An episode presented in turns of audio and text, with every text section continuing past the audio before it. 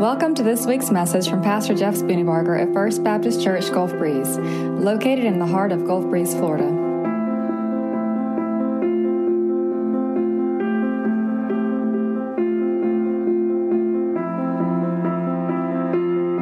I'm excited today. I'm happy today. You ask, why are you happy? Well, the truth is, I don't, I don't, I've kind of reflected on my life here lately, and I don't really get um, um, uh, discouraged a lot. I mean, I get discouraged some, but my discouragement usually is pretty short lived. And so I was processing how is that possible? Why, why don't I get really discouraged and stay discouraged for a long time. Now, now I'm not to say that that won't ever happen, but just the best I can think of, I, I, I think there are a couple of reasons. One, and I, and I think these actually, I could demonstrate them scripturally to you. But one, um, there's always a song in my heart. When you sing, it does something to your mood, and it does something to the way you think. And there's a song about everything. In fact, I, I think I oversing because I am constantly hearing, Jeff, be quiet, constantly. And, and I'm like, oh, was I singing that out loud? Right? Anybody else have that problem besides me? I mean, it's just that it's a song in your heart. And so it just, and, there's a, everything you say, there's a song that connects to it. Like when Kevin's speaking on Sunday morning, my, my brain is firing a thousand different songs a minute of every single phrase. Like, how many of y'all saying, What's love got to do with it? Uh, Cindy, Cindy, they, I mean, it's just the way it works. So that's one reason I think um, I don't get like discouraged majorly because there's a song, and, and, I try to keep a song. The second thing is that um, I, I, I try to keep a perspective about stuff. I think I'm old enough now, I'm 47, and I realize that what happens today usually isn't a life altering, eternal thing. I mean, sometimes they are, but really things that happen, I mean, if we can put them in perspective and realize that, you know, it's not necessarily as big as it seems, that kind of helps. You know, perspective is taking a step back and taking a 10,000 foot view. Um, an, another thing is that I am insanely curious. And, I, and I, I guess I've always been curious, but I've become super aggressively curious. And if you'll follow me here with the logic, a lot of discouragement comes from relational difficulties. Would you agree with that? That if, if, if we didn't have to deal with people, we probably wouldn't get discouraged hardly any, right? Because relationships are the most important part of life. And so when relationships are tense and when there's something going on there, um, that causes or can cause discouragement. So I realize that I'm incredibly curious, and here's something that I didn't ever put the two together, but I think it's true. Did you know that you cannot be offended by someone if you are curious? Did you know that? Here's how it works. If you say something to me, I'm, I'm, uh, that, that's offensive, I can respond one of two different ways. Hopefully, I won't react. Hopefully, I'll respond. I can respond by taking what you say at face value and making my own story and then saying, okay, I'm offended. Or I can be curious.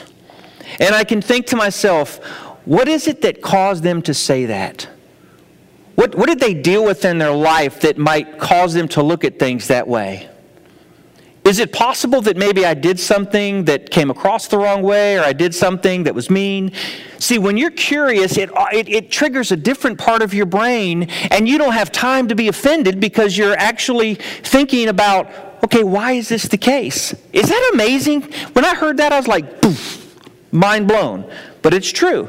If you're curious and you stay curious, it will be hard to be offended and it will be hard to be discouraged. Why? Because you're always trying to figure out, man, tell me why. Tell me how. Tell me when. But here's the fourth thing, and, and this leads into the message. Open your Bibles, if you will, to John chapter 9. The fourth thing I've discovered about myself is that I love stories. I love, love, love, love stories.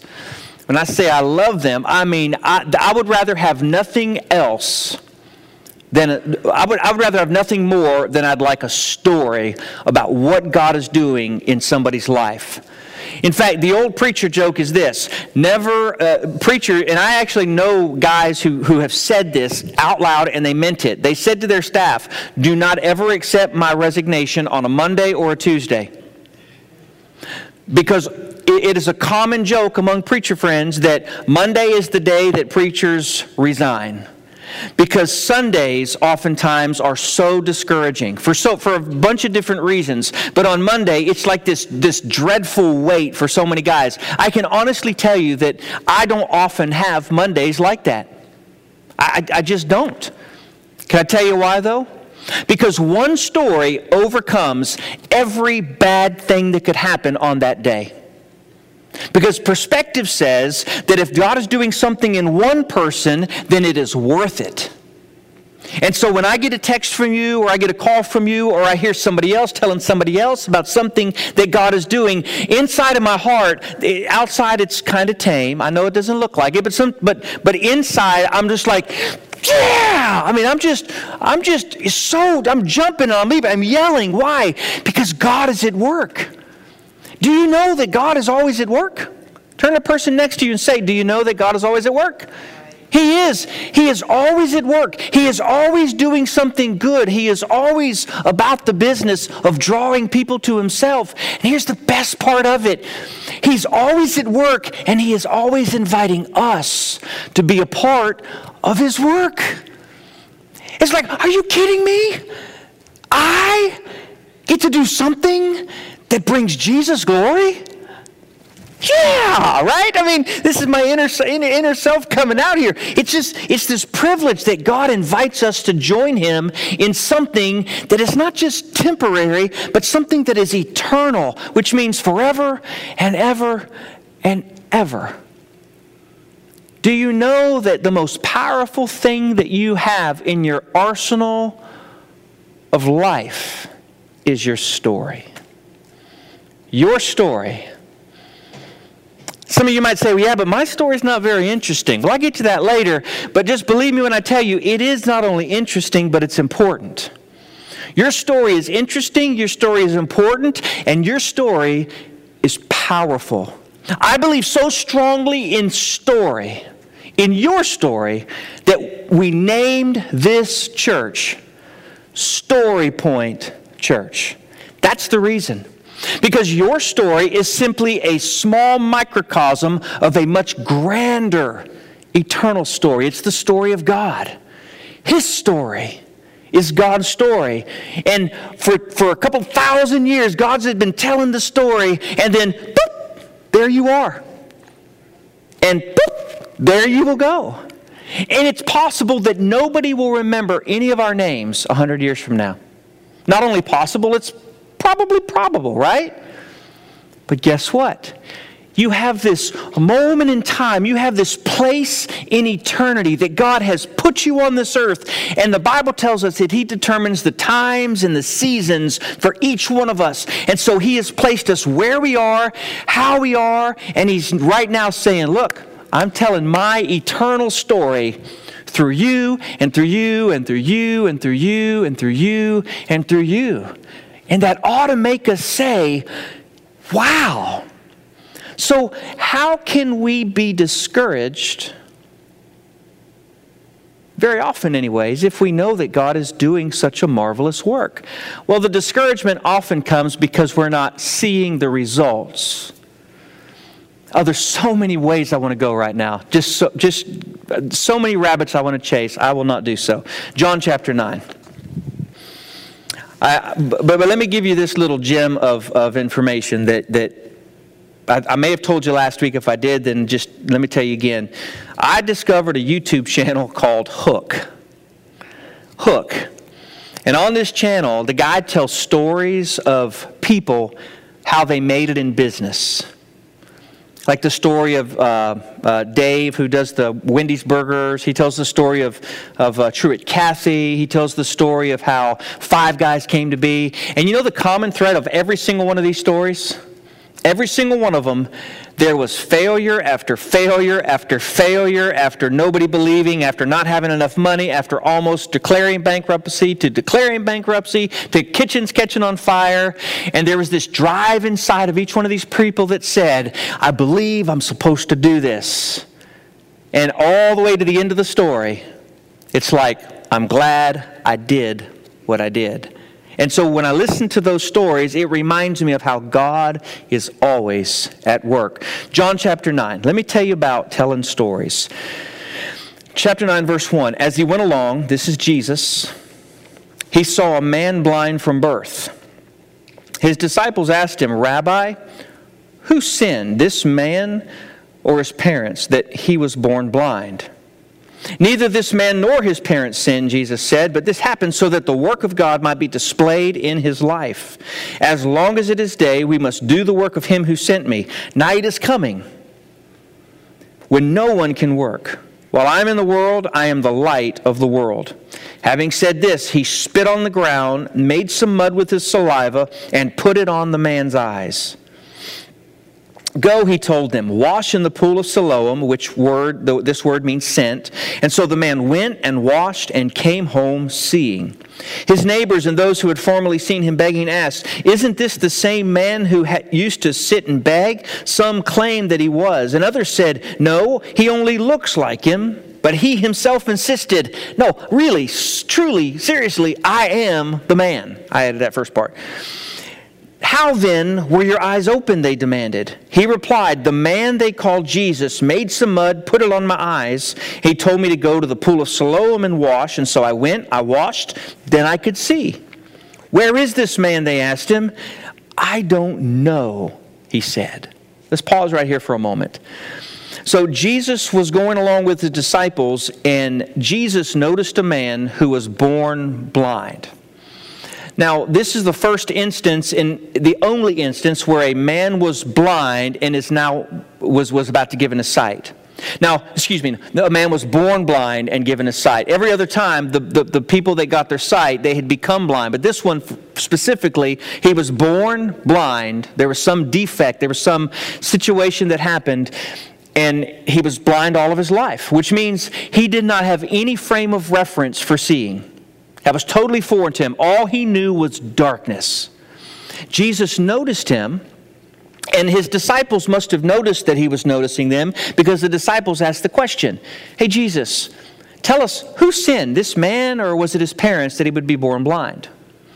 Now, why would they ask this question? Because there was a theological belief from, for the, for the Judea, uh, in Judaism that said that all physical illness came from some sort of sin. And so they were asking a logical question from their own uh, uh, previously taught beliefs that this guy or his parents must have done something wrong to cause him to not be able to see. And, and the thing that I love about this is Jesus is teaching a lot of different spiritual truths through this one man's life. The first truth that he was teaching was this not everything that happens in you or to you is a result of you sinning. Now, ultimately, all sickness is the result of sin in a general sense, right? When God created the heavens and the earth, Genesis 1, Genesis 2, every time He created something, He said, What? It is good. It is perfect. There's nothing broken. There's no sin. There's no death. There's no sickness. Everything is perfectly whole. When sin entered into the world, we, we, we began uh, uh, living in a world that had a, a, corruption, if you will, or a brokenness. And so ultimately, the only re- the reason we have sickness is because we live in a fallen world. However, it is not theologically accurate. It is not correct, according to the scripture, that whatever situation you're in is because you did something wrong to cause it. Now, sometimes that's the case. Sometimes I have a sickness because of sin.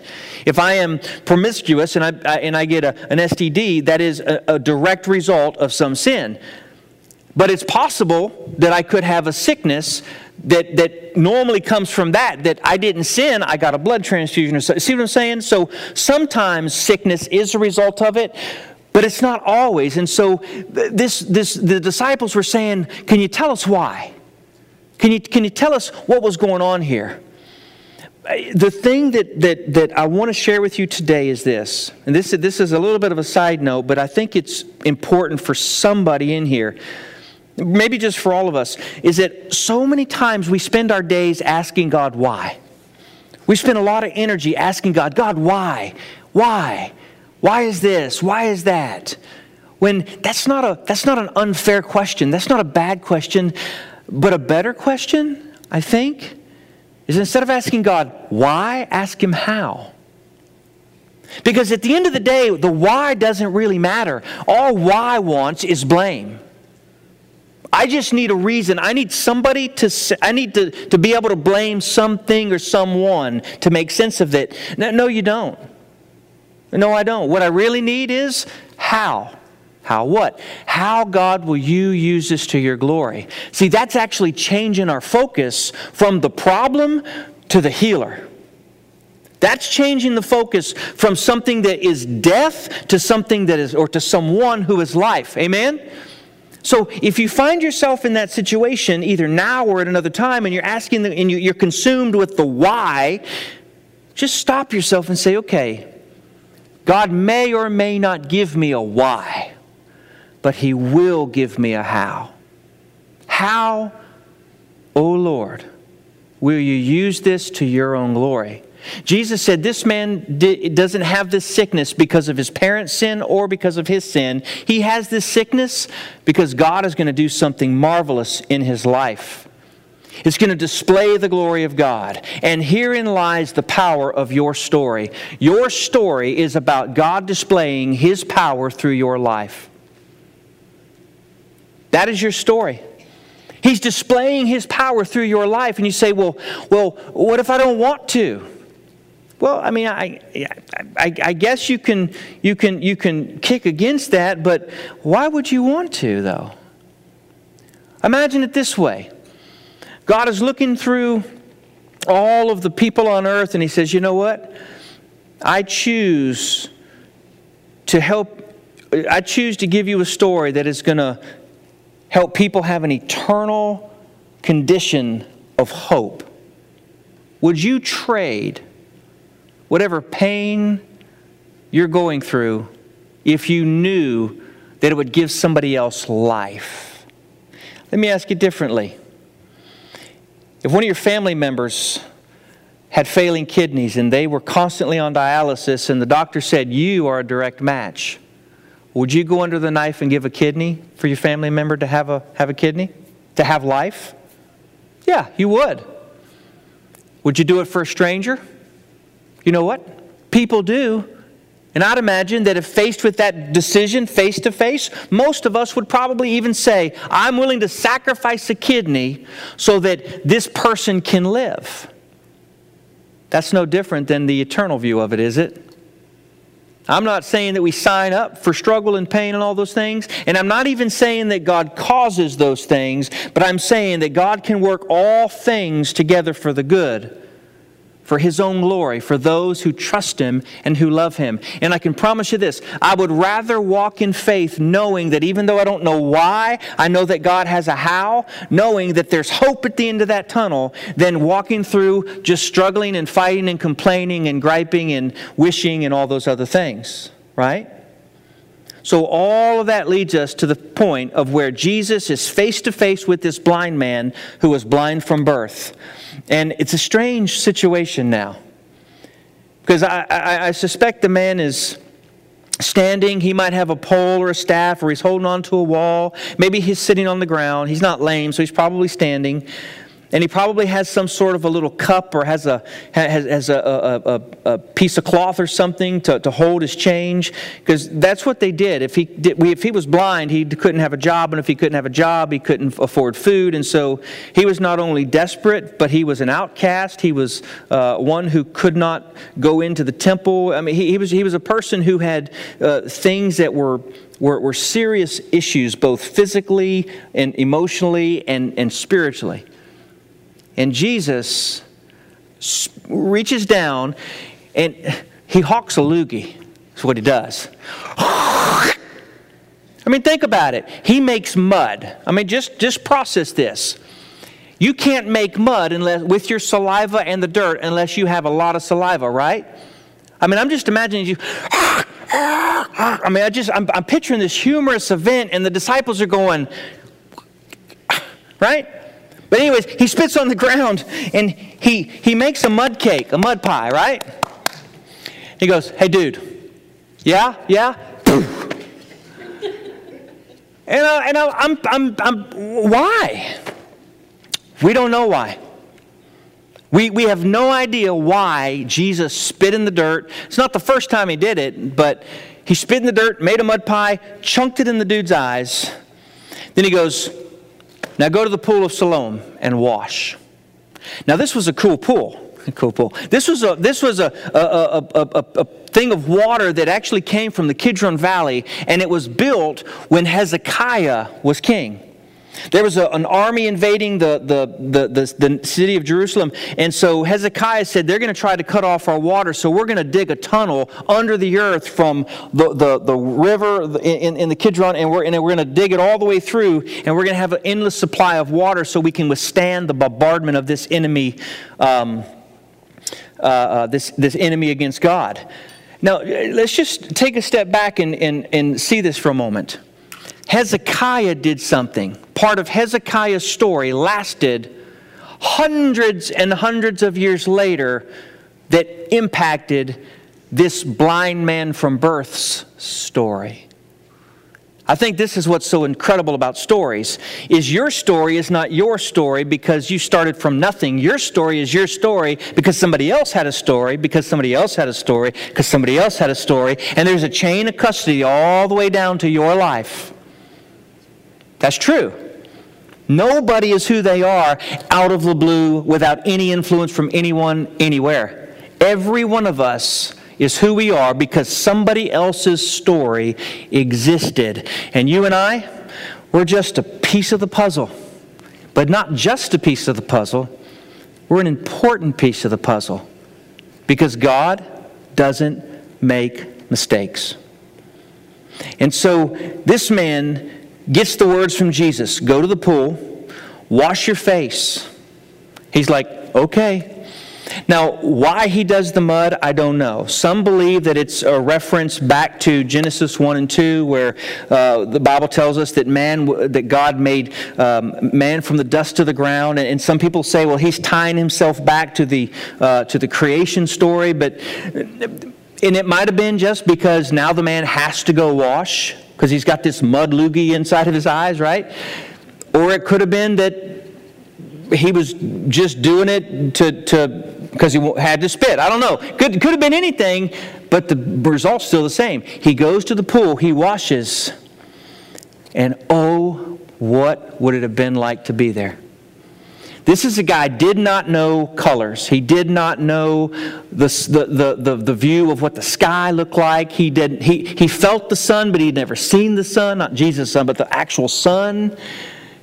He actually could see wind pushing the trees when all before he could only feel it and hear it. He just got one of his senses that he had never experienced before, and I promise you, it would have been overload and joy extreme. You know, the older I get, the more I realize that my eyesight is so important. How many of y'all can identify with that, right? Man, oh man, oh man. I used to be able to see things like way before. I, I literally had eagle eyes. So when we go dove hunting, I was usually a young guy in the field, like, look at the birds. They're like, where? Right over there. Where? And they're right there. They're like two miles away, and I could see them. I mean, I was just. Now I go hunting with Josh, and he's like, look at the birds. I'm like, yeah, look at those. He's like, You see them? He, yeah, lots of them. What kind are they? now he's like, Dad, look at the redfish over there. I'm like, okay, drive the boat because I can't see what you're talking about. I mean, I just, I can't see. It's one of those things that when you have it and you lose it, you really wish you had it. But imagine never having it and getting it. It's a whole new world. I mean, really, it's, it's incredible. See, there was a change. And here's what I'm going to say to you when Jesus does something in your life, there is a change. if, if your testimony is, my life is no different now than when I came to know Christ, you really ought to check to see whether or not you're truly born again. Because Jesus never walks into a room and doesn't change something. Never. Because he is light. Jesus said, He said, I am the light of the world, right? Light dispels darkness. When Jesus is in you, darkness flees. And when Jesus is Lord of your life, even the things that looked okay, you realize they got to go, right? And so your story is a collection of stories about how Jesus Christ changed you. Now, some of you have these radical conversion stories. I used to get jealous of these people, honestly. When I was a teenager, we'd, we'd go to church and we'd have these guys come in and speak, and the guy would be like, Yeah, man, I was a gang banger. Man, I was part of the Crips or the Bloods. Man, I was so bad, I was, I was, I was both of them at the same time, right?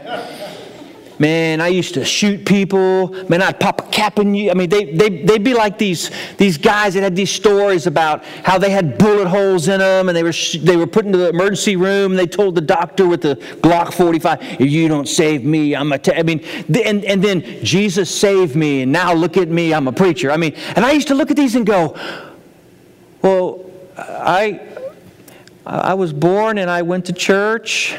Um, and, and one, one time in, in elementary school, I, I stole a bag of popcorn. I mean, I'm, I'm looking at my life and I'm going, man, I, I was not, I wasn't like a Satanist. I mean, I, I, never, I never snorted anything, drank nothing, shot. I mean, I, I mean, the worst I could do is I could say I used to shoot uh, lizards with my BB gun.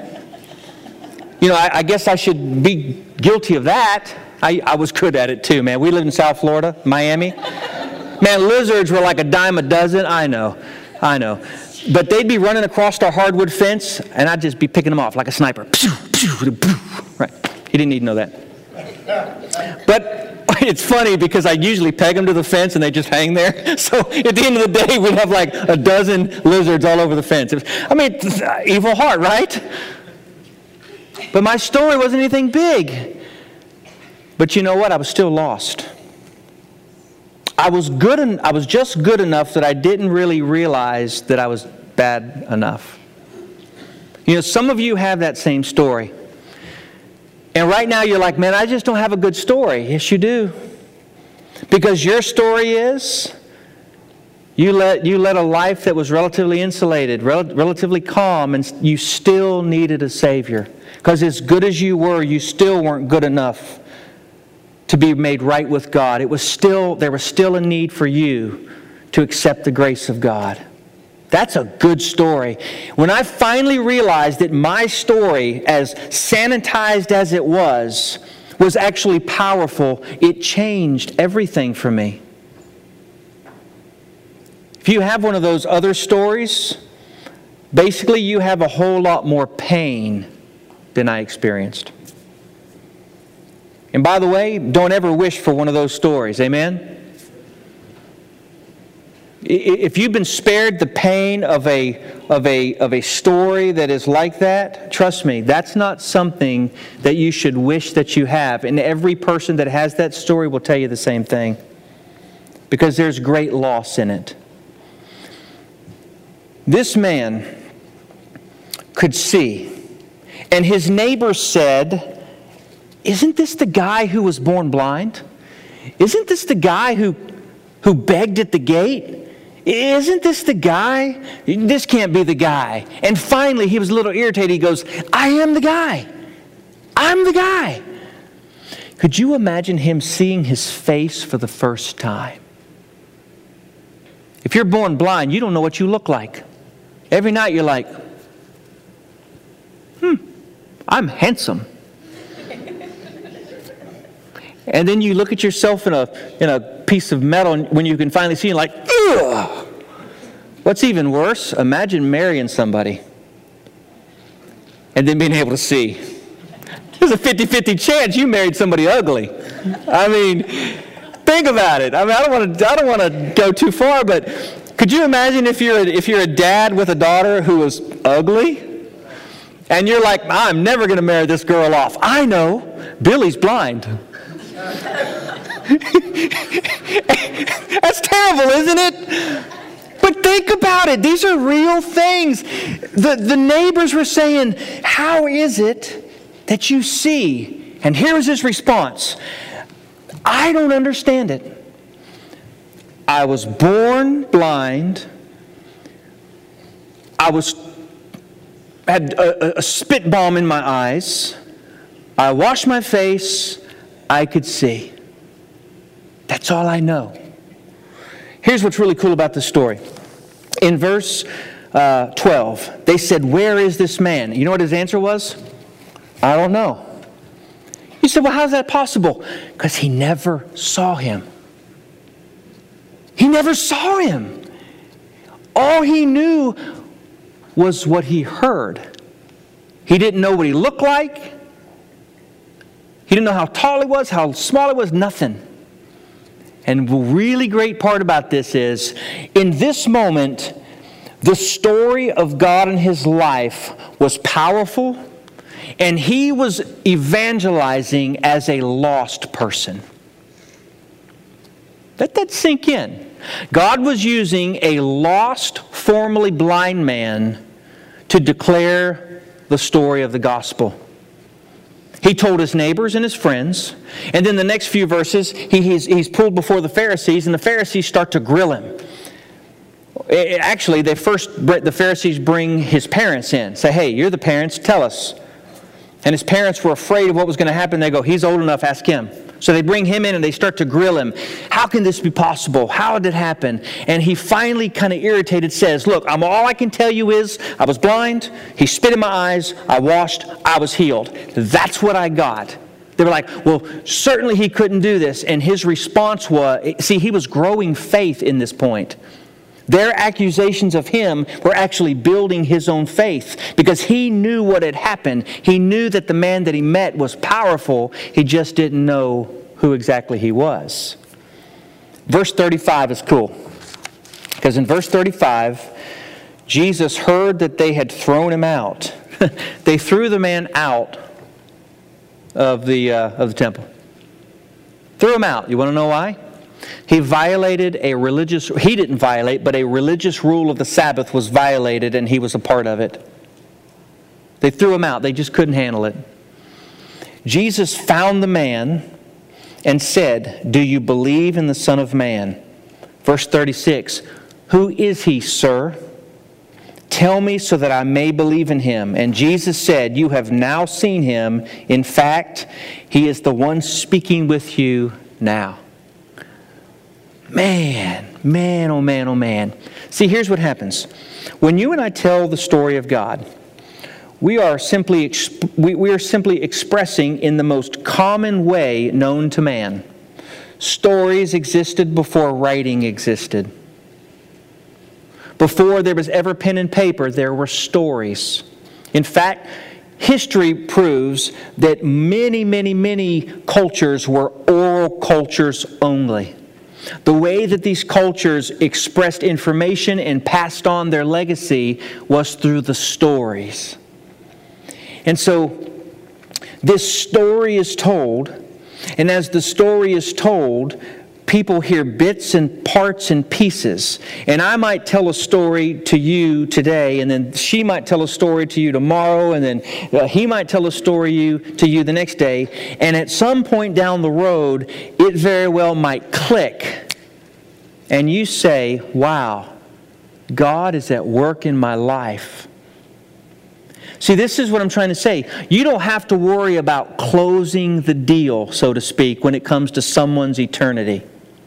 It's not to say that you shouldn't try to help them understand as much as possible, but sometimes just causing someone to be hungry is what God's purpose for you is, because then they're going to go find a table to sit down and eat at.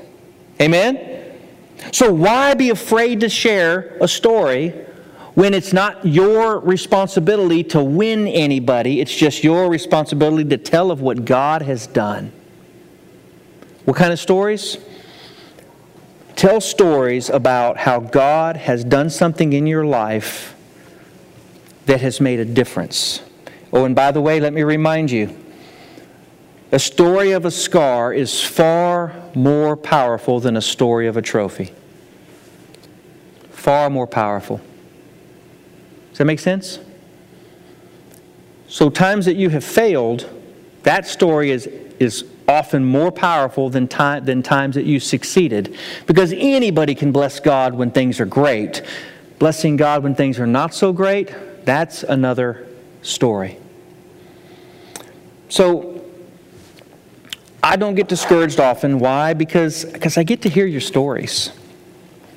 My entire purpose here, maybe not entire, but one of the, one of the, the most, one of the most uh, important things that I get to do, that I'm called to do, is to help you tell your story.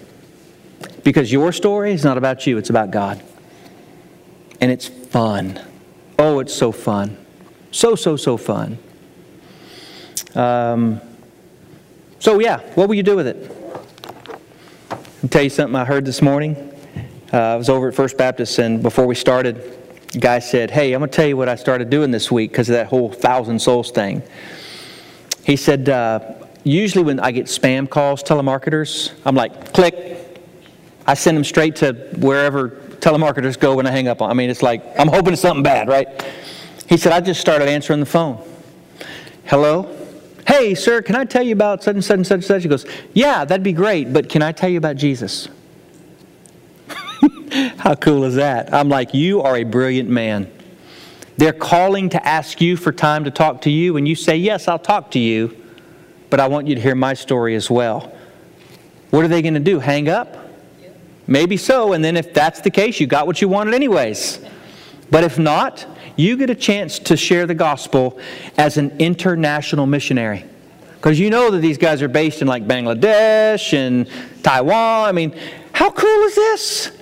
And let me tell you something a lot of these guys have not ever heard the name of Jesus. I think the point is this Jesus said, While it is day, we work because there's coming a time when it's night and we won't be able to work. There's a sense of urgency there.